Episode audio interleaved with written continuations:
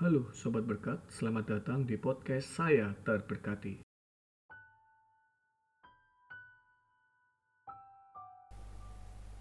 Sebelum memasuki tahun yang baru, tahun 2021, saya ada perasaan untuk kembali membaca buku yang berjudul Menghitung Hari-hari Diri Sendiri.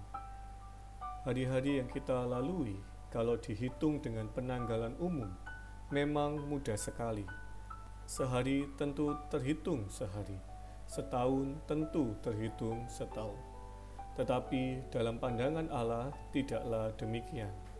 Hari-hari itu akan ada yang terhitung dan ada yang tidak terhitung. Dalam kitab Kejadian pasal 11 sampai 12 dan kisah para rasul pasal 7 ayat 2 sampai 3 ada kisah Abraham. Alkitab tidak pernah menyebut umur Abraham saat ia masih di Kasdim atau saat ia di Haran. Tetapi setelah ia meninggalkan Haran, barulah Alkitab mencatatkan usianya 75 tahun. Mengapa bisa demikian? Karena Abraham saat itu belum mutlak taat kepada Allah. Abraham seharusnya mutlak taat kepada Allah untuk pergi ke tanah Kanaan bukan ke Haran. Tidak hanya sekali itu saja, Abraham kehilangan hari-harinya, tetapi juga saat ia mengambil Hagar sebagai istrinya dan melahirkan Ismail.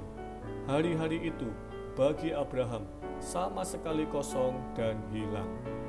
Nyatalah ada kekosongan waktu 13 tahun lamanya, di mana ia tidak mendirikan mesbah dan Allah juga tidak menampakkan diri kepadanya.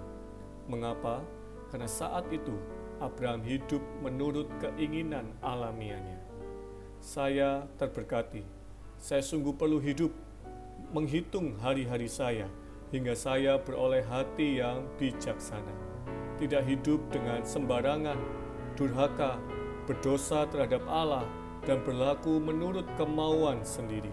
Saya mau waktu sehari terpakai semuanya, terhitung semuanya oleh Allah karena inilah jalan beroleh pahala.